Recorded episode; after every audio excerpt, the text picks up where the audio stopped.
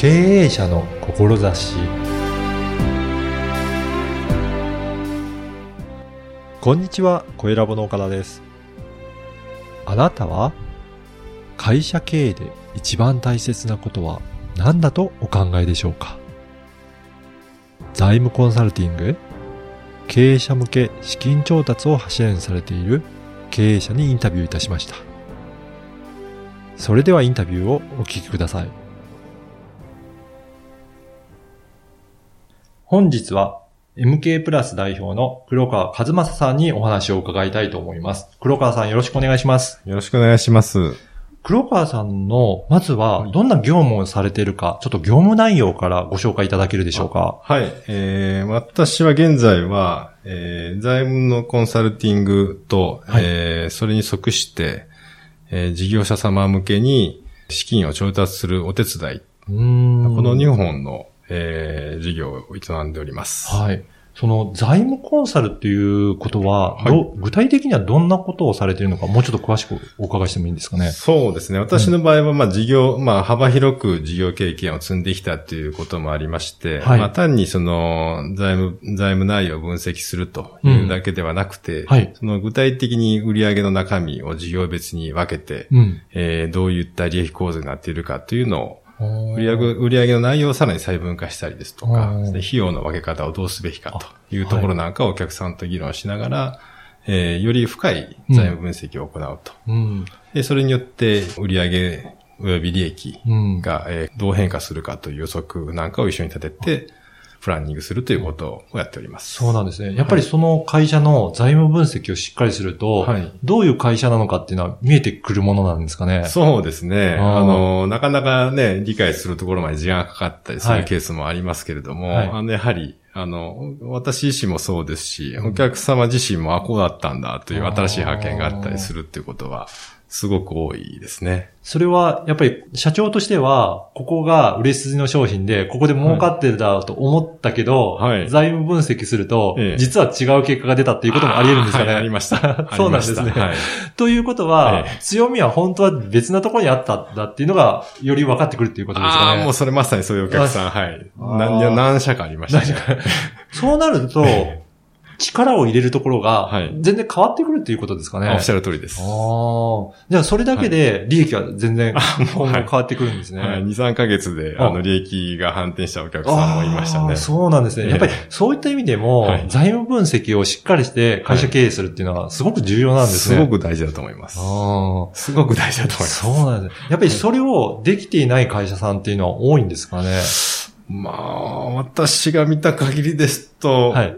かなりの比率で終わりになる。あ終わりかなとじゃあ、いろいろご相談受けられた時にええ、見てみると、はい。なかなかそこまではいやれてる会社っていうのはほとんどないっていうことですね。ないですねええということはやっぱりそれだけ財務分析しっかりしてる会社であれば、はい利益もしっかり上がっていくっていうところ多いんですかね。多いと思います。あうんの、やはり、こう、まあ、あの、上場されて大きくなっている会社さんっていうのは、はい総合がしっかりできているところさんだけですよね。やっぱりそういう上場してるっていう会社は、はいそういったところがしっかりしてるからこそ、やっぱりできてるんですよね。いや、だと思います。うんええ。だから、中小のところとはい。大企業のそういう上場してるような会社では、そういった構造的に、はい。もう大きくやっぱり違うっていうことなんですね。うん、そうですね。うん。その、まあ、ね、上場している大企業はもともとは中小企業でしたので、うん。その、うん。なぜ、じゃあそこまで抜けてくることができたかというと、そういった要素をきちんと取り入れて、はい。それをまあ現場に反映してきちんとやっているからというふうに、私は理解しています。やっぱりそこを経営陣が分かるだけではなくて、はい現場にまで反映させていかないといけないっていうことなあ、んですかね。それはもう、はい。うんただの数字ではないので、現場の皆さんの働きがあって出てくできる数字ですから。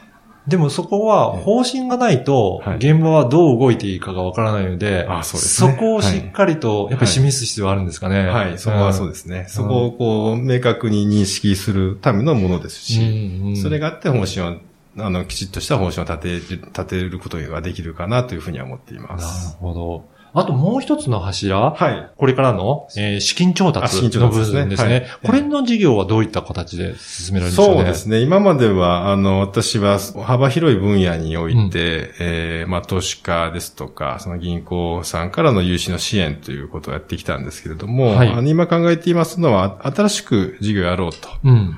いう方を対象に考えてまして、で、さらにその新しい事業もですね、うんその航空宇宙産業のものづくりはい。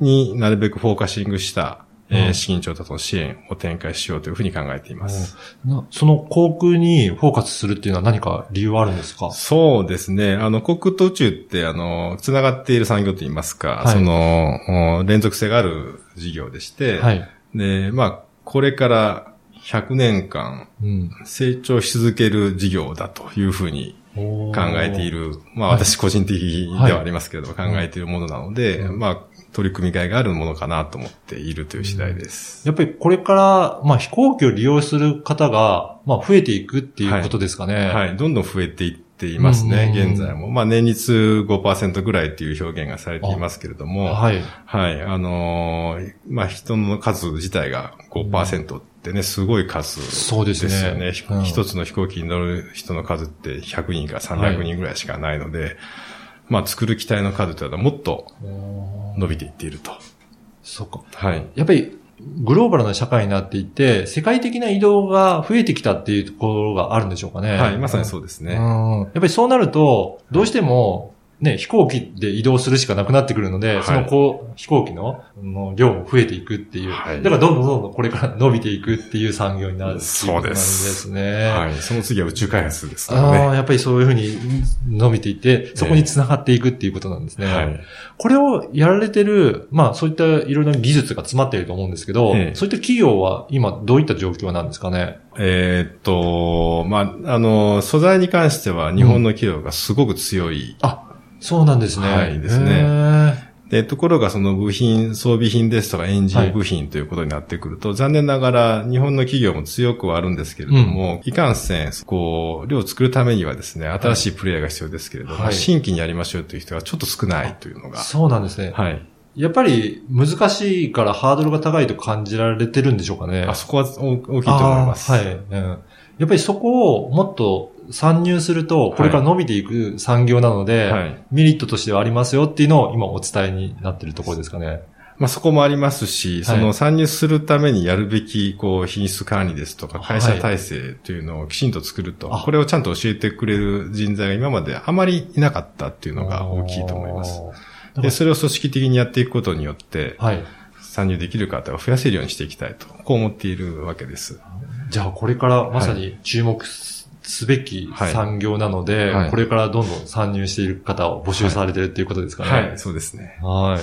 あのー財務分析はいのところと、まあ、新規事業の立ちがやられてると思うんですが、はい。社長の方も、やっぱりいろいろ見られてきてるかなと思うんですよね。いろんな方、社長と対応されてるかと思うんですけど、はい。どういった社長が、まあ、あのー成果を出されて、はい。どういった社長はなかなか成果出てないとか、そういった違いとかありますかね？ああ、まあ、いろいろと、そこについては本当にいろいろと考えてたんですけれども、うんまあ自分自身も含めてですけれども、はい私はやはりこう、自分、あるいはひ、まあ人に対してのうん愛情というのが一番大事だというふうに思っていま愛す。情ですか？愛ですね。やっぱり愛情を持ってる社長は、はいなんか行動にも違いが出たりするんですかね？行動に違いがやはり出ますですよね。うんあの、こう、本当にこう、人を愛してるっていうのは厳しくもなれるということになりますので、逆に厳しくもはい。言えるっていうことなんですね。はい。うんそこが、やはり、あの、大事な部分だと思っています。上っ面の愛情ではなく、はい。真の愛っ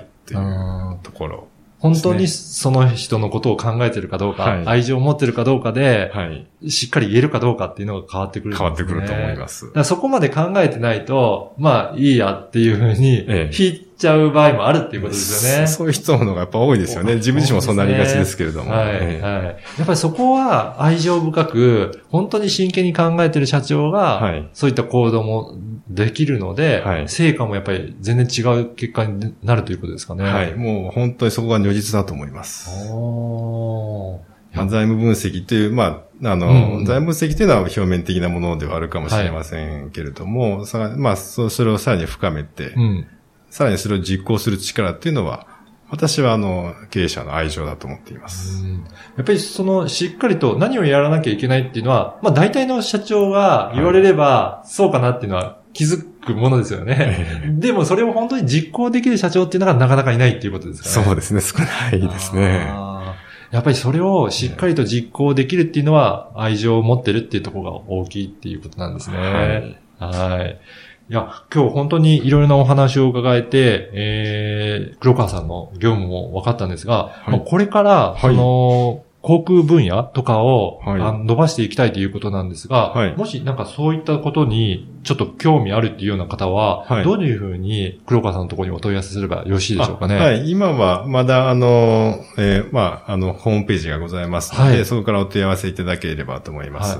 やっぱりこれからどんどんいろんな会社を開拓していきたいということで活動されてるんですかね。はい、はい、そうですね。はい。はい、ぜひそういった分野、ちょっと挑戦してみ、みたいなという方いらっしゃいましたら、はい、あの、このポッドキャストの説明文にも、あの、黒川さんのホームページを掲載させていただきますので、ぜひそこを経由して、えー、お問い合わせいただければと思います。はい。本日は、えー、黒川さんにお話を伺いました。どうもありがとうございました。どうもありがとうございました。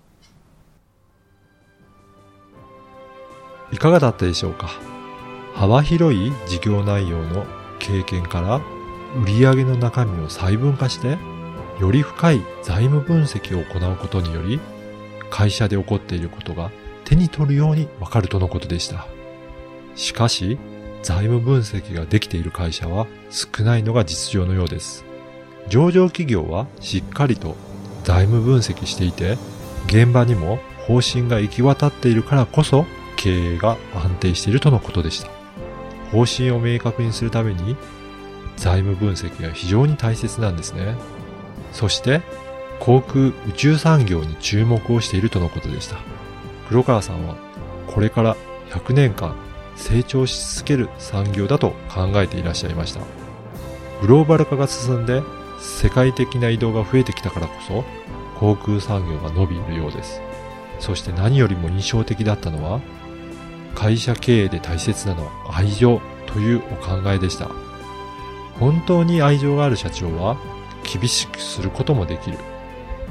深い愛情がなければ厳しい指摘は難しいというお話はすごく納得いたしました。ぜひ愛情を持って経営をしていただければと思います。あなたの思いを声で届けてみてはいかがでしょうか。ではまた次回。